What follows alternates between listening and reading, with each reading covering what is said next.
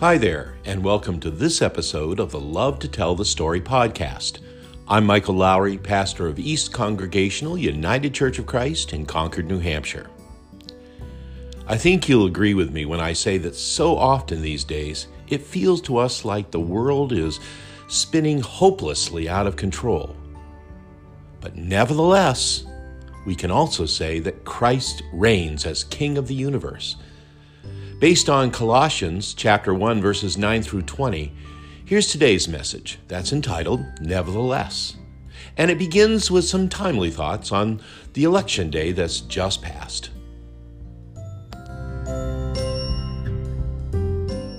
Well, at the risk of sounding even the tiniest bit political here, may I just say to you this morning that I, for one, am very, very glad that the midterm elections are now over, at least here in New Hampshire. I see you agree. now, don't get me wrong.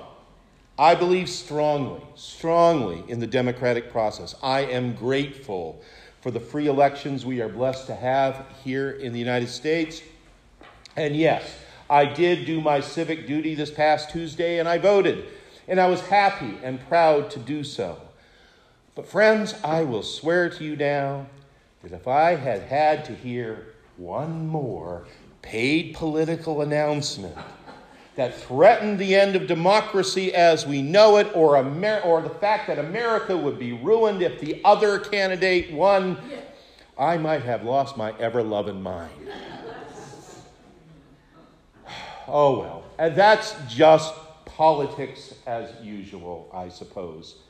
And unsurprising in, in these strange and mournful days, as Paul Simon once sung. But, but you know what the worst part of it all was, for me at least? Because after all the signs everywhere, all those commercials, all of the money, millions, literally millions of dollars spent to win the hearts and minds of the American people, come Wednesday morning, we woke up just as uncertain about the future, and I dare say just as divided as a people as we were on Tuesday afternoon. Not that anybody here or any of us was expecting otherwise. No mere election cycle was going to change that, was it? Eh, or at least it's not going to change things immediately. But still, in the aftermath uh, of this week's events, I have to wonder, maybe you do too, what we are supposed to think, what we're supposed to do when, by all appearances, the world just continues to seem like it's spinning hopelessly out of our control. I'm actually reminded here of the words of Irish poet William Butler Yeats, who, upon witnessing the devastation that remained at the end of the First World War, famously lamented that, quote, things fall apart and the center cannot hold. What he was saying, in other words, is that throughout history, not just now, there have always been times and circumstances in which it truly seemed like the world was falling apart right before our very eyes. And truthfully, and for and in many ways, and for many people, it was falling apart, wasn't it? In times of war and devastation, in Holocaust, amongst deadly plagues, economic depression, terrorism, political upheaval, on and on it goes. Truly, there have been many moments across the century and all over the world when even the most faithful among us have tended to be, feel very, very small. Times when they have wondered how ever fleetingly whatever was to become of them. There are also times, if I might quote Craig Barnes here, as he was writing in the Christian Century, quote, when you and I are forced daily to defend ourselves against the demise of our personal worlds, when we are surrounded by marriages that crumble, companies that downsize, diseases that rob us of loved ones. And yet, he says, ever and always, life has to go on, doesn't it? We do what has to be done, don't we? We get up in the morning, we move on with the business of life, and we keep on trying in whatever it is that we have to do to find the center of things. All in the hopes of keeping ourselves and our little world together. Yet, right, Barnes, despite our best efforts to be healthy, things still fall apart. Now, I don't say any of this to you this morning to sound all morose. I do not wish to paint a bleak picture on this Sabbath day. It's just to say, if I can quote Craig Barnes once again, that if we're paying attention, we have to realize that the world as we know it always is a thread away from unraveling. I know. But you see, there's a point that needs to be made here. And the point is this because of this world's unraveling, because of our incredible smallness in the scheme of things, we are in need of a true center. We need something, we need someone who holds all things together. What we need is someone who can intervene in the world someone who will destroy the powers of evil. We need a Savior. And the good news today and always is that we do have a Savior in the person of Jesus Christ. The one whom Paul proclaims in our text for this morning is the image of the invisible God who is the firstborn of all creation, the one who himself is before all things, and in him, hear this, and in him all things hold together. For in him all the fullness of God was pleased to dwell, and through him God was pleased to reconcile himself to all things, whether on earth or in heaven. That, especially about now, is about as good news as it gets. It's worth noting, you know, that this portion Uh, Paul's letter to the Colossians, what Cindy just shared with us, is considered to be something of a hymn of praise. It is meant as a confession of true faith. And in fact, it was addressed to a group of beleaguered Christians living in that area, the area that's actually modern day Turkey, and who were believers so despised, so persecuted for their Christian faith, that they had, in fact, deep doubts as to the validity of that faith. They had become uncertain of what was truly at the center of it all. This passage is a testament of how much the world has always tended to spin out of control, and by extension, us along with it. In fact, historians tell us that at the time that this epistle was written, it had come to the point where these Colossians were gleaning onto anything, everything they could possibly find, simply so they could make sense of life and living. And as a result, they had found themselves pulled in kind of a tug of war between, on the one hand, the values of their faith, and on the other, the values of their culture. And I have to say, that's a conundrum that we know all too well, right?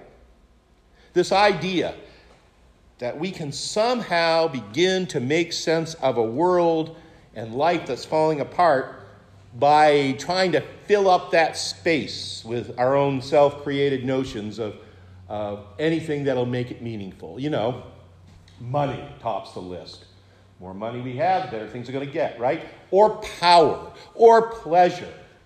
The need to find acceptance, the, the, the drive to make life unfold in ways that, at the very least, are easier to deal with. We do what we can to make sense of it all. But that, writes the Reverend Dr. Alan Brehm, who's a Presbyterian pastor and retired professor out of Texas,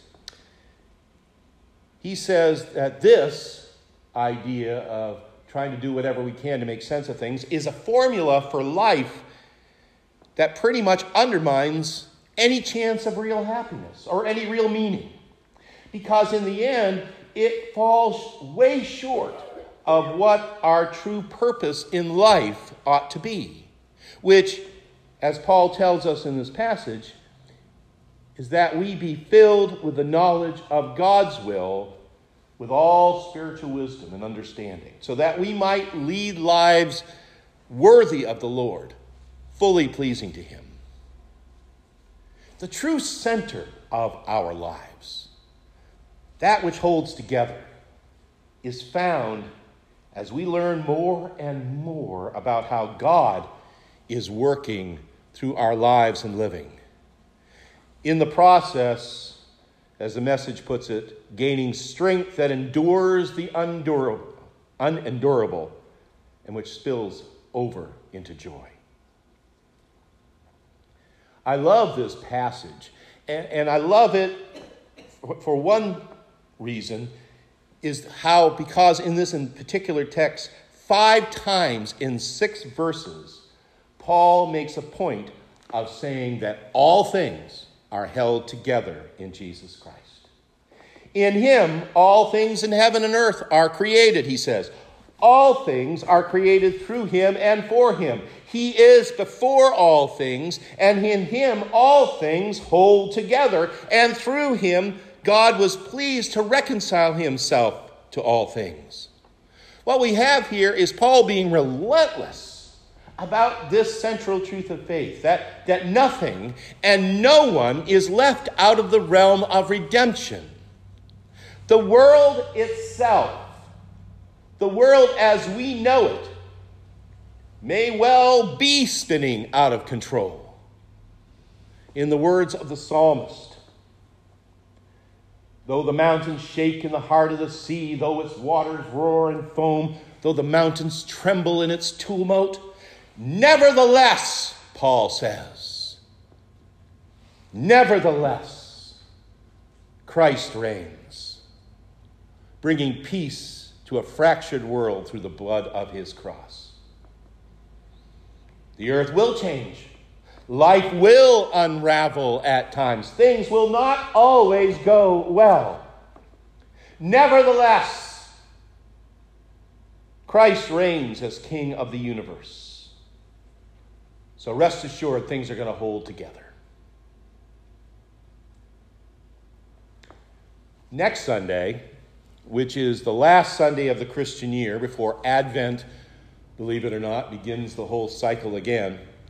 Next Sunday is known as Christ the King Sunday, or Reign of Christ Sunday, or the Festival of the Reign of Christ. It is the church's end of the year celebration, so to speak.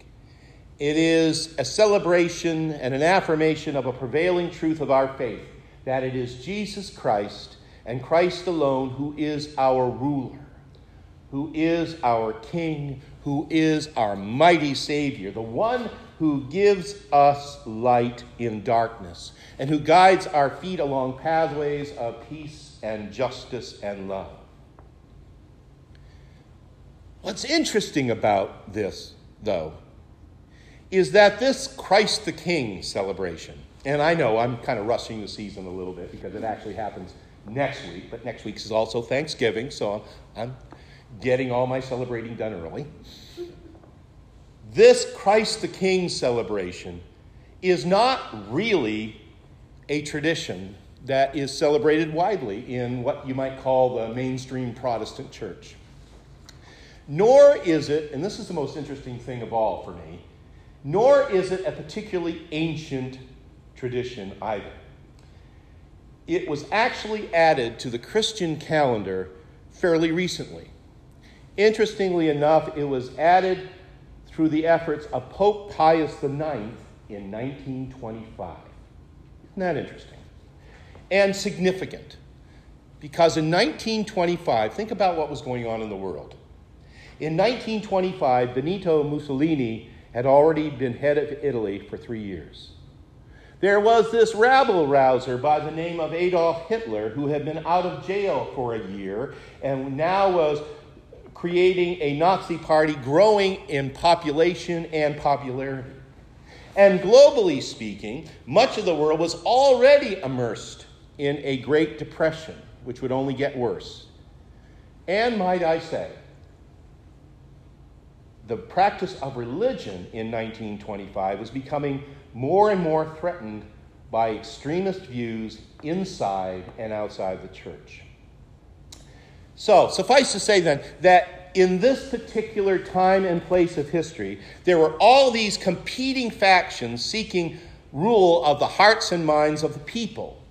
And it's in the midst of this that Pius IX created this festival of celebration and he said that whatever else would unfold in the world, whatever was happening now, whatever would be happening, nevertheless, Christ is King of the universe. In fact, the feast of Christ the King became known in those days as the church's great nevertheless. For despite the rising of dictators, the squelching of human rights, the growing godlessness of a modern world, it could and would be proclaimed again and again that nevertheless, no matter what, Jesus Christ is Lord, and Christ shall reign forever and ever. and it still holds today.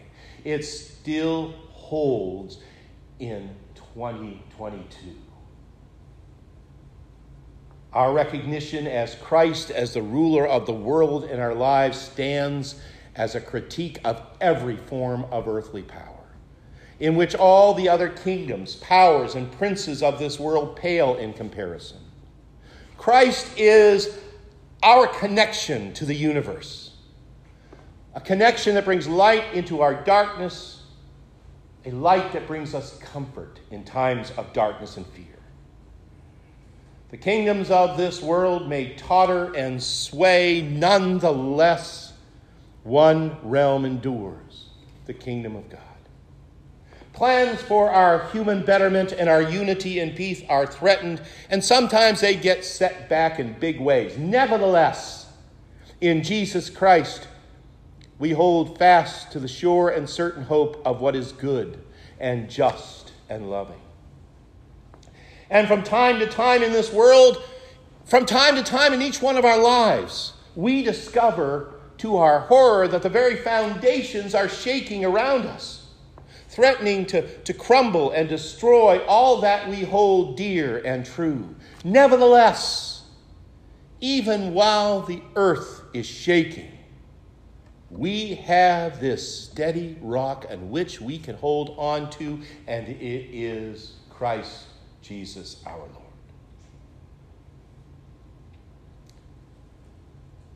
You know that the hard truth of this world and this life is that even as believers, we exist in a world that is filled with chaos, with confusion, utter uncertainty at every turn. But the good news is that we move forward in and through all of it with hope with confidence and with joy that is new in the morning, for we can proclaim that it is in Jesus, our Savior King, that all things hold together. For it was in Jesus that the fullness of God was pleased to dwell. And through him, God was pleased to reconcile himself to all things, whether on earth or in heaven, by making peace through the blood of his cross. It is very tempting these days to align ourselves to whatever manner of political posturing that currently exists around us. But we would do well to be aware of a larger connection, that connection to the divine realm. To remember that ultimately our allegiance is to something radically different than the structures of this world. You know, it's also no accident that what immediately follows this feast of Christ the King, and I mentioned it earlier, is the season of Advent. And that's happening in just two weeks, folks. And this will be in time during which we are called to look forward toward a brand new order that has already begun here and now in Jesus Christ. The great Walter Brueggemann says this very well when he writes that in Christmas, we do not celebrate the world of ancient Herod, but we sing joy to the world. The Lord is come. We sing joy to the earth. The Savior reigns. The Lord who is come. The Savior who reigns. The one who is to be received is the one who comes, reigns, and is received in this moment of our lives here and now. Well, beloved, the Lord is come. And the good news is that in this and every moment of our lives, we are being called as members of his marvelous kingdom, accepting the cost and the joy of following him, to be his servants in the service of all humanity, to proclaim his gospel to all the world, and to resist the powers of evil in all of the places where that evil dwells. But the best part of all is that in this lifelong journey of discipleship, no matter what happens, no matter what pathways we take, no matter what times we find ourselves off the path and lost in the woods, the, the best part is that we are ever and always in the presence of this one who is the King of kings, who is the Lord of lords who is the one who promises us a forgiveness of sins and fullness of grace, courage in the struggle for justice and peace, his presence in trial and rejoicing, and eternal life in his kingdom, which nevertheless has no end. That's our statement of faith here in the United Church of Christ. That is our belief as disciples of Jesus Christ. And it is our hope, it is our assurance. Nevertheless, Christ is King. And so for today, tomorrow, and every day that has come, may blessing and honor, glory and power be unto him. Amen and amen.